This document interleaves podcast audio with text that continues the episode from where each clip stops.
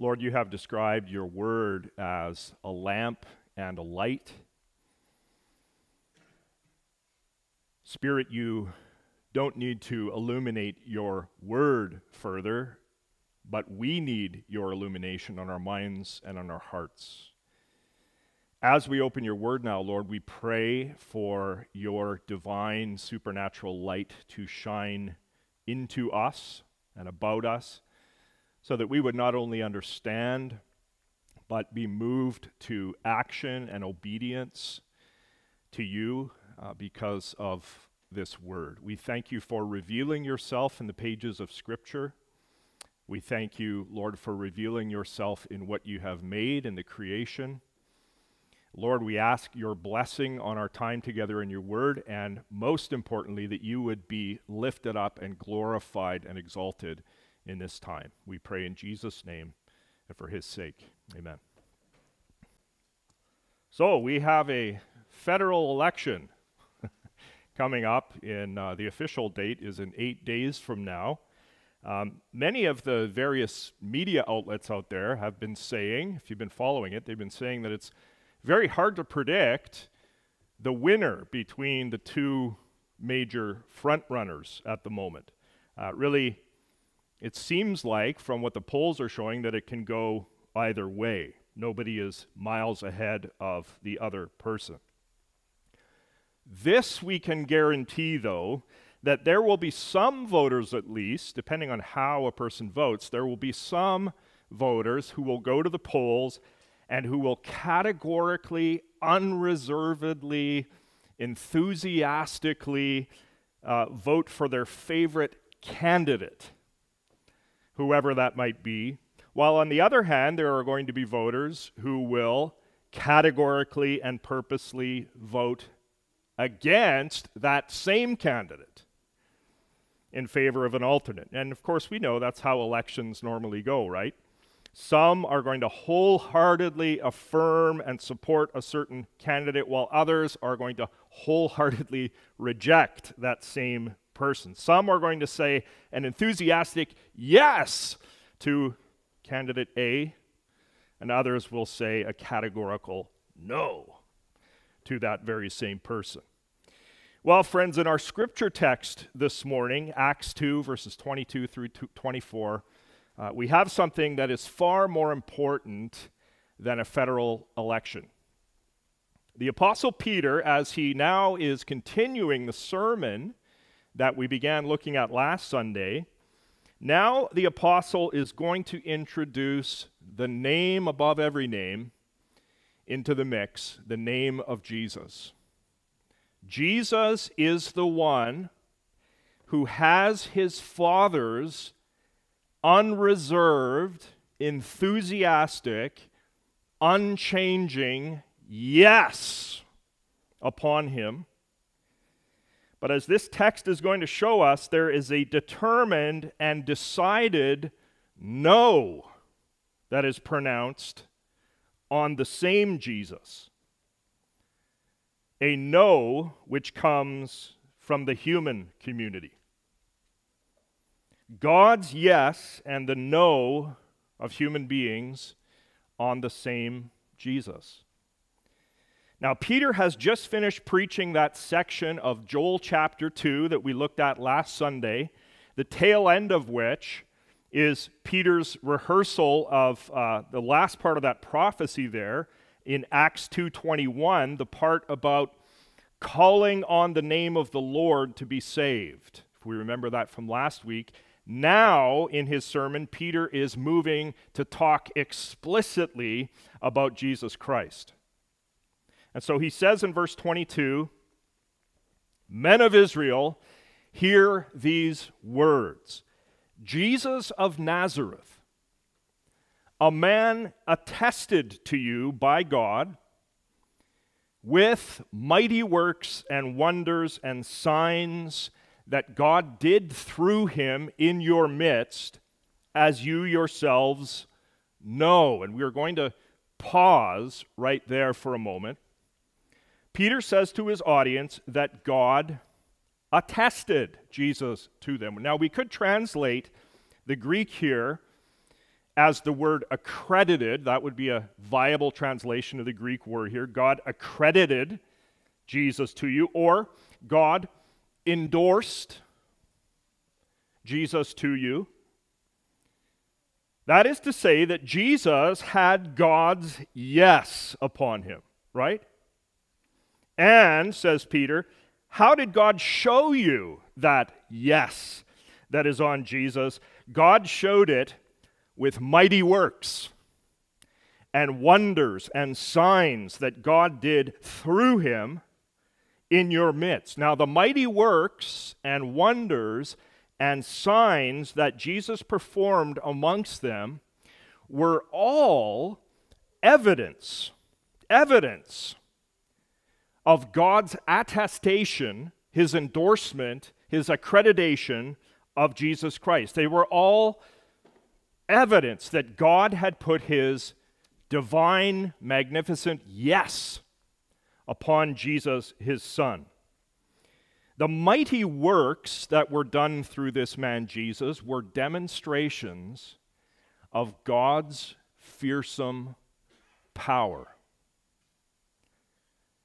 Now imagine being present, actually there in the ancient Near East in the first century. Imagine actually being there when Jesus was performing his mighty works. I think if it were me, I probably would have fainted, honestly, to see the mighty works up close.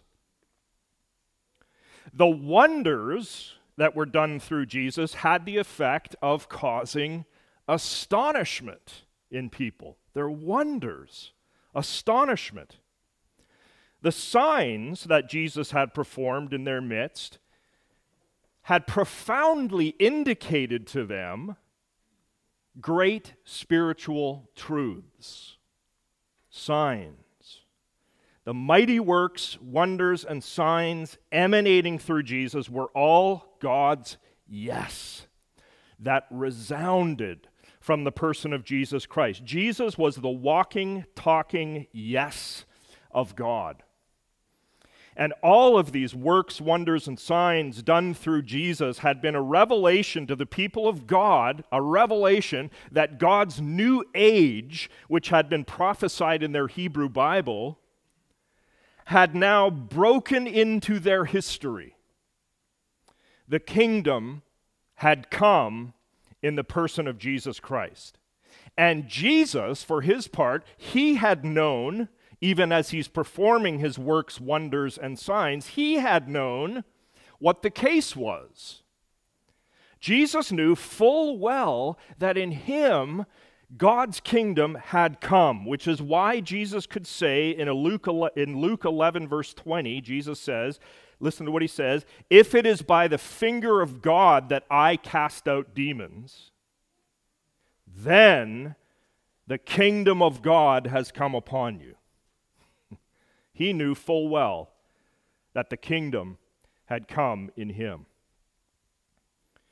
Well, friends, these works, these wonders, these signs, as Peter's preaching, they're all fresh in the memory of Peter's audience. It hadn't been long at all at this stage since Jesus was crucified. And in the days and the weeks prior to the crucifixion, many of the people in Peter's audience had no doubt witnessed firsthand the works, wonders, and signs of Jesus. And so Peter says at the end of verse 22, he says to his audience, You yourselves know about this. Peter is saying here, I don't need to catalog all of the works, wonders, and signs. You know all about them. Many of you were there when they were happening.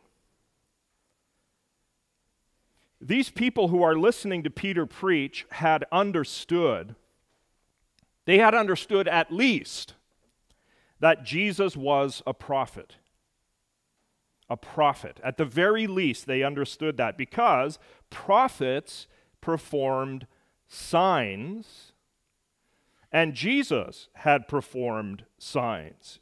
In John chapter 6, just after Jesus divides the loaves and feeds the 5,000, we have John 6 14, which reads like this When the people saw the sign, he performed a sign. When they saw the sign that he had done, they said, This is indeed who?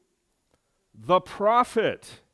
The prophet who is to come into the world. So there, the people equated the sign that Jesus had performed with his prophethood, with his identity as a prophet. P- Peter's audience, as Peter preaches in Acts 2, they understood at least that Jesus had been a prophet because of the signs that he had performed. And in the history of Israel, there had been a long history of persecuting, murdering, or attempting to murder the prophets whom God had sent. A long habit of people saying a resolute no to the prophets who had come from God. So, some examples. Back in 1 Kings 18, Jezebel, the lovely Jezebel, is described as a murderer of God's prophets. Later on in the history, the prophet Jeremiah, if we remember his story, he had been a marked man during the course of his ministry. Many people wanted him dead. And he ended up thrown in a muddy cistern. And we could also mention, of course, Daniel being thrown into the fiery furnace. We could mention many others in connection with the prophets and how they were treated. Now, in Hebrews chapter 11, we have mention in Hebrews 11 of mocking, listen to this list mocking, flogging, torture, imprisonment, being sawn in two, put inside a hollowed out log, and then the log is, with you in it, is sawn in half. Sawn in two, being killed. That's how God's prophets had been treated. In Luke chapter 6, verse 23, in the context when Jesus is telling his disciples to rejoice, he says that the prophets were hated, excluded, reviled, and spurned. And so, he says, if the same is, is if, if it's the case with you that you are spurned, reviled, and hated, rejoice, because it happened to the prophets also. And then in Matthew 23, Jesus uses a whole host of descriptive terms there as he describes what Israel had done to the prophets of God. Jesus says that the blood of the prophets was shed. He says that the prophets had been murdered. He says that they'd been flogged, that they had been persecuted. He calls Jerusalem, the very city of God, the city that kills the prophets and stones those who are sent to it. So, all of that to demonstrate that the history of Israel had been a long history of saying a resolute and violent no to the prophets whom God had sent. And now, guess what? Let's go to verse 23. Peter says to his audience, This Jesus, this one who everyone perceived as at least a prophet because of the works, wonders, and signs that he had been performing, this Jesus, listen to what Peter says, delivered up according to the definite plan and foreknowledge of God you crucified and killed by the hands of lawless men. Now, there's a whole lot in this verse for us to consider. We're going to take time to do that. But what I want you to notice, first of all, is Peter's entirely bold and confrontational preaching here. He says to his audience, You crucified and killed Jesus. Now, isn't that a bold thing to say to your audience? In essence, Peter is saying, You, my audience, you are just like your forefathers who persecuted, tortured, and killed the prophets. You've done the same thing with Jesus of Nazareth. You have declared your unreserved, emphatic no to the one who was a walking, talking, obvious demonstration of God's yes. You crucified and killed Jesus. Now, friends, one thing, if we read the book of Acts, one thing that characterizes the preaching in the book of Acts is boldness. So let's take a little tour here, a little whirlwind tour together. So in Acts chapter 4, when those of the high priestly family attempt to dissuade and intimidate Peter and John, it says in Acts 4:13 that that family was astonished by the boldness of the response that Peter and John gave. Astonished by their boldness. In Acts 4:29, the believers pray for boldness. They pray for boldness that they would speak God's word with boldness. And then God answers that prayer in 431.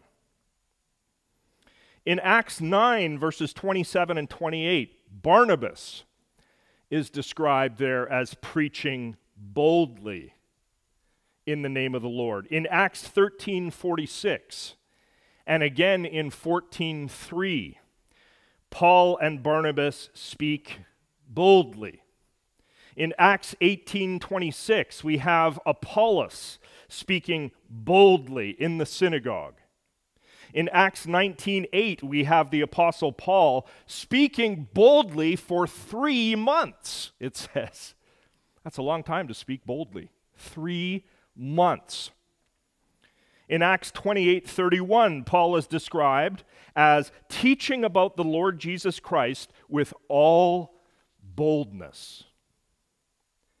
There's a whole lot of boldness in the preaching and in the teaching of the book of Acts. And in our passage this morning, when Peter here is pulling no punches and he's laying out this confrontational word, you, my audience, you crucified and killed Jesus, even though you knew full well that he was a prophet.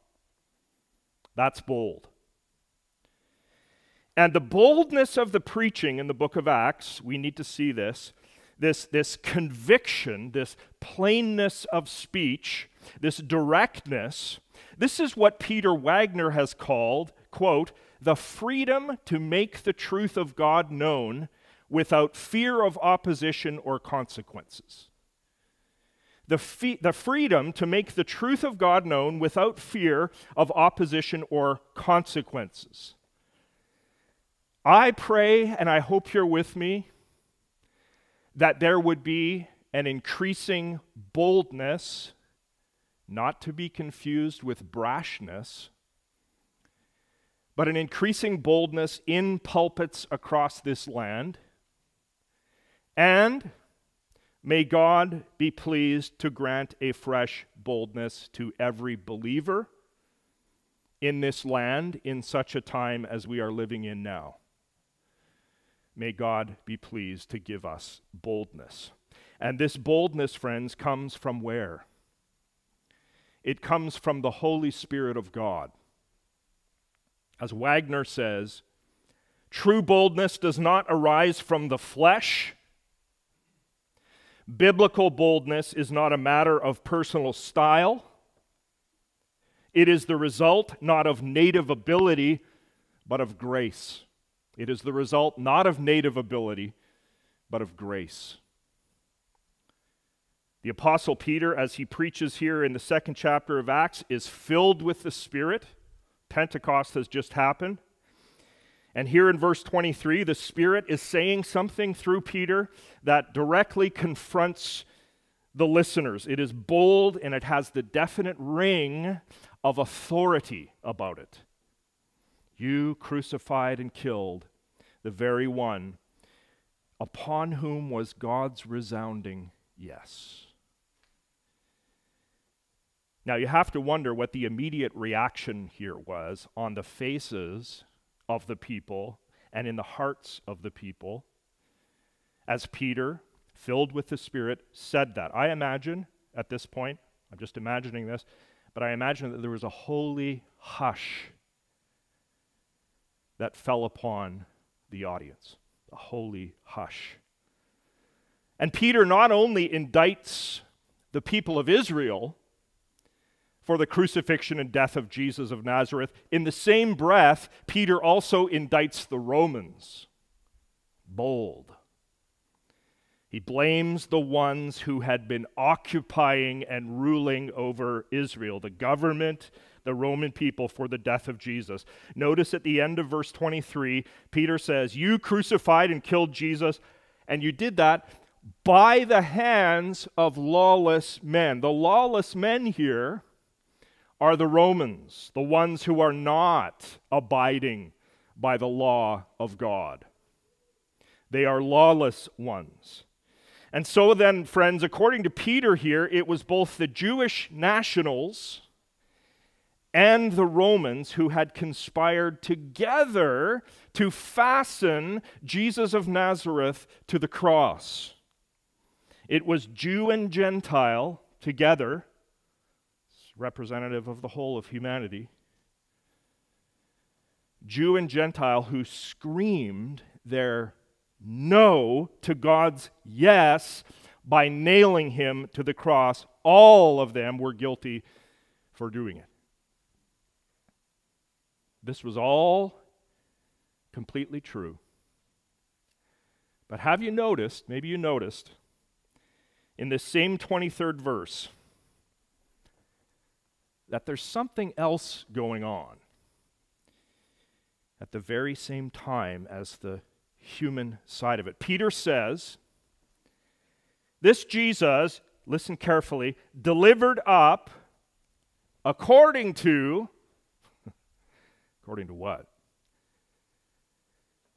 According to the definite plan and foreknowledge of God, you crucified. Listen. The people who tortured who mocked, who executed Jesus Christ, were all operating in sheer wickedness. Yes. They were all responsible and they were all guilty for their actions. Yes, they willed and they conspired to deny Jesus Christ and have him crucified. They did this, and they are responsible for it before God. And yet, at the very same time, says the spirit filled apostle Peter, says God in his word, at the very same time, God, in his divine counsel, had planned and God had predetermined the cross. Peter says here that Jesus was delivered up according to the definite plan of God. The death of Jesus had been according to the definite plan of God. And that word plan translated from the Greek, this has to do with God's resolve, with God's purpose, with God's decision. The delivering up of Jesus to the cross had come from God's resolve, from God's plan. And, says Peter, the delivering up of Jesus to the cross had been according to the foreknowledge of God. And interestingly enough, the word in the Greek here is the word prognosis. It's a Greek word. Prognosis means to know beforehand. to know in advance, prognosis, to know beforehand, to know in advance. So, in God's almighty, eternal wisdom, the delivering up of his son on the cross had been in the plan. It had been known in advance of when it happened. Well, of course. Of course. If we've been reading Luke's two volume work, we would already know that the cross had been planned by God in advance, that the cross had been prophesied, that it had been written about in the Old Testament scriptures. Listen, in the Gospel of Luke, the actual events of the cross take place in the 23rd chapter of Luke, Luke 23. That's where we have the report of the crucifixion. But way before the cross happens, Jesus shows us that he has clear awareness that it will happen before it happens. Jesus knew about his cross in advance. And so in Luke 9, verses 21 and 22, Jesus there, he's already talking to his disciples about a time coming when he would suffer, die, and be raised on the third day. Jesus knew about his cross before it happened. In Luke 18, verses 31 through 33, Jesus says to the 12, in advance of the cross, he says to the 12, listen to the detail here that he already knows about. He says, We are going up to Jerusalem, and everything that is written about the Son of Man by the prophets, Old Testament, will be accomplished. For he will be delivered over to the Gentiles, and will be mocked and shamefully treated and spit upon and after flogging him, they will kill him. And on the third day, he will rise. See, Jesus knew about the cross and its details and what would happen to him in Jerusalem well in advance. And then, of course, after the cross happens, after the resurrection happens, the risen Jesus says to the disciples on the Emmaus Road, he says that it is written, where? In the Old Testament scriptures, it is written that the Christ should suffer and on the third day rise from the dead. So, again, friends, the cross had been predetermined, planned by God in his eternal counsel, and prophesied in the Old Testament. Okay, Dunbar. Time out, though time out. How can it be that the Jews and Gentiles who were there nailing Jesus to the cross are held responsible for it, guilty of it, if God pre planned the entire thing? I mean, it's either that those people were acting in their own free will and thus can be held responsible for it, or God was sovereign over the entire thing, having people do what he had planned all along. It's, it's either an operation of human free will or it's an operation of divine sovereignty, but you can't have it both ways, Dunbar. Both things can't be happening together. To which my reply is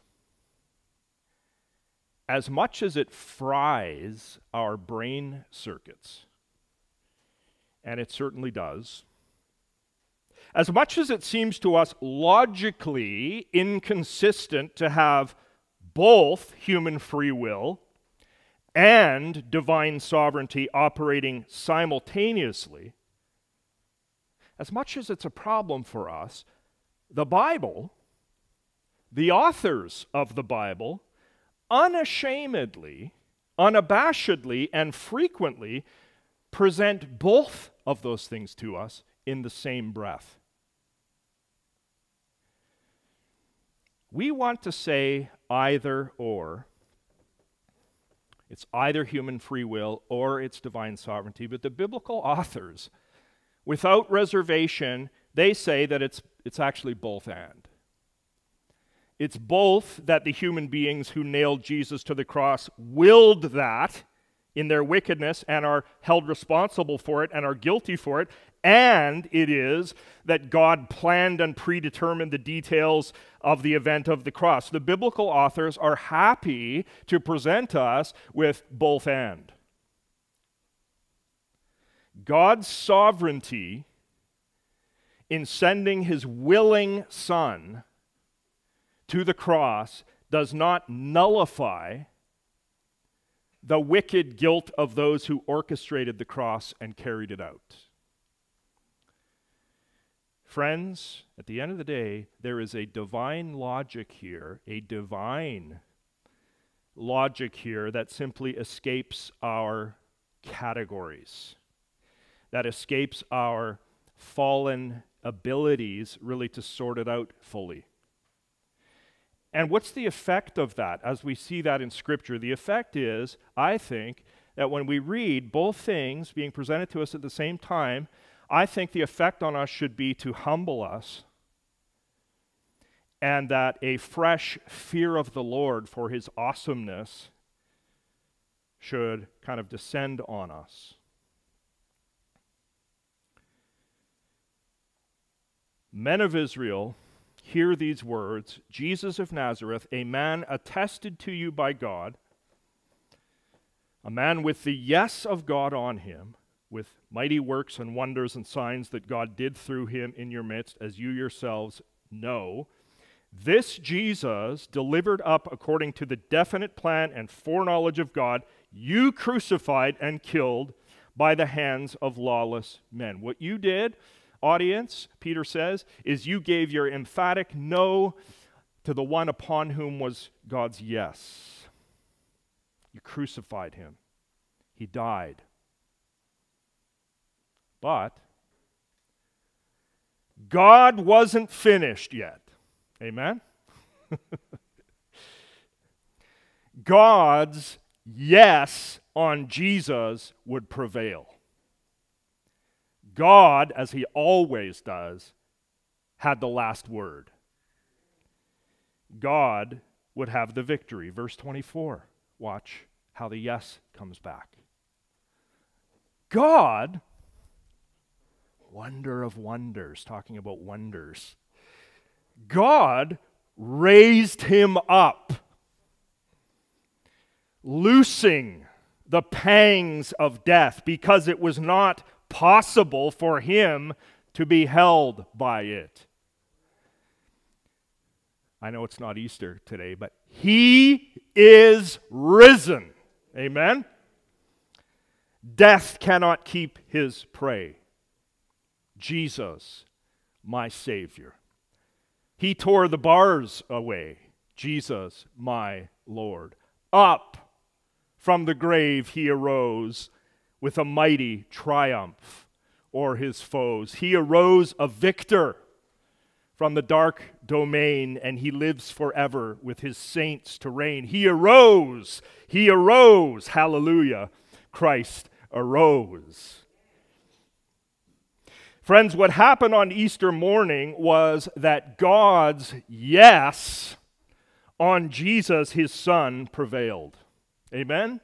It prevailed over all the wicked plans, over all the wicked and nefarious operations of human beings.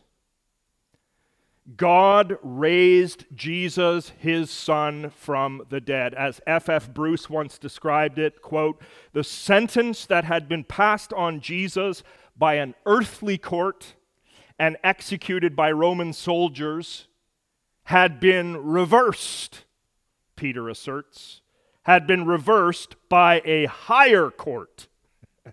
Amen. Now, what I want you to notice here is that Peter boldly, filled with the Spirit of God, he just simply, notice this, he simply confesses the resurrection of Jesus Christ here, declares the resurrection of Jesus. He doesn't try to prove the resurrection or give arguments for the resurrection here. He just announces it in this verse. God raised him up, loosing the pangs of death. I think we can learn a great deal from this. as we are out and about witnessing to people about Jesus Christ. There is certainly a place in today's church for apologetics, of course there is, for defending and for proving the faith, but there's also a place for straight out, spirit enabled confession, like Peter does here. God raised Jesus from the dead. Here I stand, full stop. I appreciate very much what the theologian John Webster has said or once said about simply confessing the resurrection. Webster said this, quote, "What the church is called to say about the resurrection is first and foremost simply to point to it as the most real and true and glad thing that there is. I like that. The most real and true and glad thing that there is. He says the church's first task is not to interpret the resurrection as if the resurrection needed some clever ideas and words to put wheels on it and make it move. Nor is the church's task to dream up sophisticated arguments for and against the resurrection to satisfy the discriminating mind. The church's task is to say, Here he is. Here is Jesus Christ, unfathomably and insuppressibly alive. yes? He is risen. That's it. Peter simply confesses in this verse that God raised Jesus from the dead. Peter describes the resurrection, it's very interesting. He describes it here as God loosing the pangs of death. Notice that.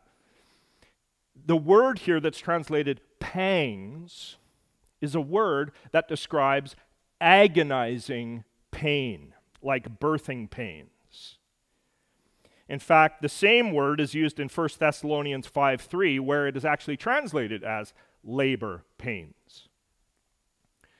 So that the death of Jesus in verse 24, the death is described in terms of agony, such as one who is in the throes of childbirth.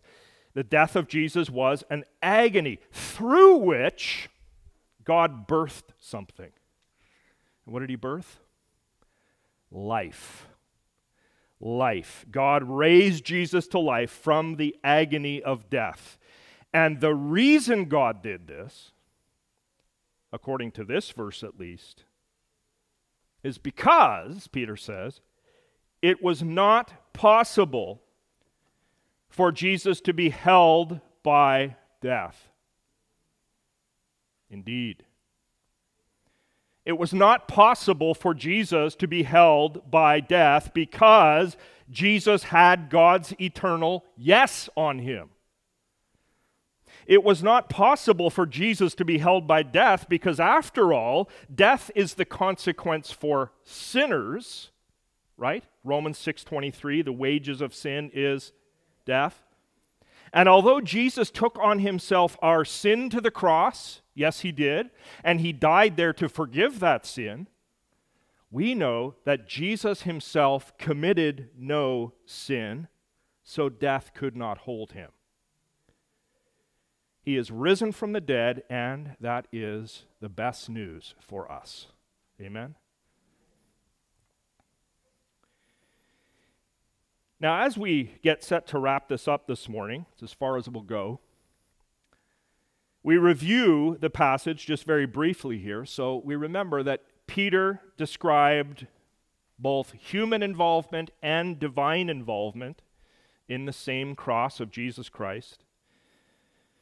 But Peter, at least in this passage, he hasn't really said anything about the significance of the cross what the cross means theologically, what Jesus accomplished on the cross. He, Peter hasn't said anything about that in this passage that we looked at, nor has he said anything about the meaning, the theological import and significance of the resurrection. So far, Peter has just confessed out loud that indeed God delivered Jesus up to the cross by the hands of men, and God raised Jesus from the dead. But what Peter has done here in these three verses, we need to note this as we close. What he has done is he's given us three main verbs, three main verbs, action words that are connected to God. Three main actions that the Father has done in his Son. Here's the first of those that the Father has attested, accredited, endorsed, put his divine yes on his Son. The Father showed the world by doing mighty works, wonders, and signs through Jesus that indeed Jesus was and is the long promised Messiah Christ, the one sent to be the Savior of the world. And then the second main action of the Father that Peter mentions here is in verse 23, where it says that Jesus was delivered up according to the plan and the purpose of God. The delivering up of Jesus had been in the eternal plan of God, and so Paul can say in Romans 8:32 that God did not spare his son, but what? gave him up, delivered him up for who? For us all. The cross was God delivering up his son according to the eternal plan of God for us. So that Jesus might come and that he might be our substitute. Hallelujah. Oh, you need a substitute that he might be our substitute on the cross, taking the death penalty there that we deserved for our sin before God. We deserve that death, and Jesus takes it as our substitute. For God so loved the world that he did what? He gave. He gave his only son, delivered him up the second person of the eternal Trinity, delivered him up that whoever believes in him, in Jesus Christ, shall not perish. You are in danger of perishing unless you trust Jesus Christ as your Savior and Lord. Shall not perish, but have what? Eternal life, everlasting life, yes. Our third verb Third verb that is attributed to the Father is found in verse 24 in his almighty power. God raised Jesus from the dead. God loosed the pangs of death and raised his son and brought about in him the beginning of the new creation. Amen? Now, most of us here today, sitting here today, have said yes, our yes. We've said our yes with the Father to Jesus. Though we once said no to him, most of us here today and watching online probably have understood our need for the provision of the cross. God has brought us to that place of saying yes to Jesus. God has caused us to see that we are guilty sinners, that our sin against God was the reason that Jesus came to die. We've seen that. We have seen that Jesus is the sacrificial lamb, the only sacrificial lamb of God who takes, the, takes away the sin of the world. Most of us have trusted Jesus as our Savior, as the one whose blood was shed on the cross to forgive our sin as we stood helpless before a holy God. We are eternally grateful that God sent our substitute, Jesus Christ, and now we follow him as Lord. Most of us here today recognize that the resurrection of Jesus Christ is the first fruits of a wider resurrection to life that is still to come. Amen? Oh, we ought to be shouting right now. It's the first fruits, the resurrection of Jesus, the first, the initial pickings off the tree of a wider harvest of resurrection that is still to come. We understand and we believe that when we die, and we will, unless Jesus comes back and takes us first, we understand that when we die, our soul goes immediately to be with Jesus, but our bodies lie in the earth waiting for resurrection. Waiting for resurrection. As believers, we know that one day after death, our souls are going to be reunited with our glorified bodies. Come on and worship with me. And we will walk eternally, physically, physically on the new earth with our King. And we can't wait. Most of us have said yes to the one upon whom is God's yes. But, friends, here today, there may be one there may be more than one here today, or perhaps listening online, who has not yet said yes to Jesus Christ, who has not yet confessed with your mouth and believed in your heart that God raised him from the dead. Well, I exhort you, and then I'm done. I plead with you with everything in me as I stand here today as an ambassador of Jesus Christ. I exhort and I plead with you to believe, to trust the crucified, risen, and soon coming Lord Jesus Christ as your King and your Lord and your Savior. Only by Him can you be forgiven of your sin. Only through Him can you be rebirthed as you need to be. It's Jesus who has the words of eternal life that you are hungering for. To whom else shall we go, Lord? You have the words of eternal life. It's Jesus who is going to give you life abundant. He will remove the stinger from your dying. Oh, death, where is your sting because of the resurrection of Jesus Christ? And Jesus makes every beauty on earth, and there are lots of beauties on earth, he makes every beauty on earth pale by comparison to him. He is beautiful. Fairest Lord Jesus. All you have to do, friend, is what you got to do. Bring your nothing to him. You got nothing. Bring your nothing to him, empty, open your empty hands and receive Him. And I plead with you to do that this very day. Would you pray with me? Oh, Father in heaven, we are astonished and amazed, and we stand in awe of your Son, Jesus Christ. Lord, the meaning of our entire existence on this planet and our life is wrapped up in Jesus Christ. What other meaning can we find than what you have revealed to us concerning our lot, concerning our situation on this earth, concerning the evils that we see and experience, the pain and the suffering and the heartache that we experience. there's no other one to go to than Jesus Christ who has the words of eternal life and the wisdom of God. I pray today, Lord, for someone here, for someone watching who has not yet received you, come to faith and come to know you, that that would happen, Lord, that your Holy Spirit would be powerful to work that miracle today and rebirth somebody.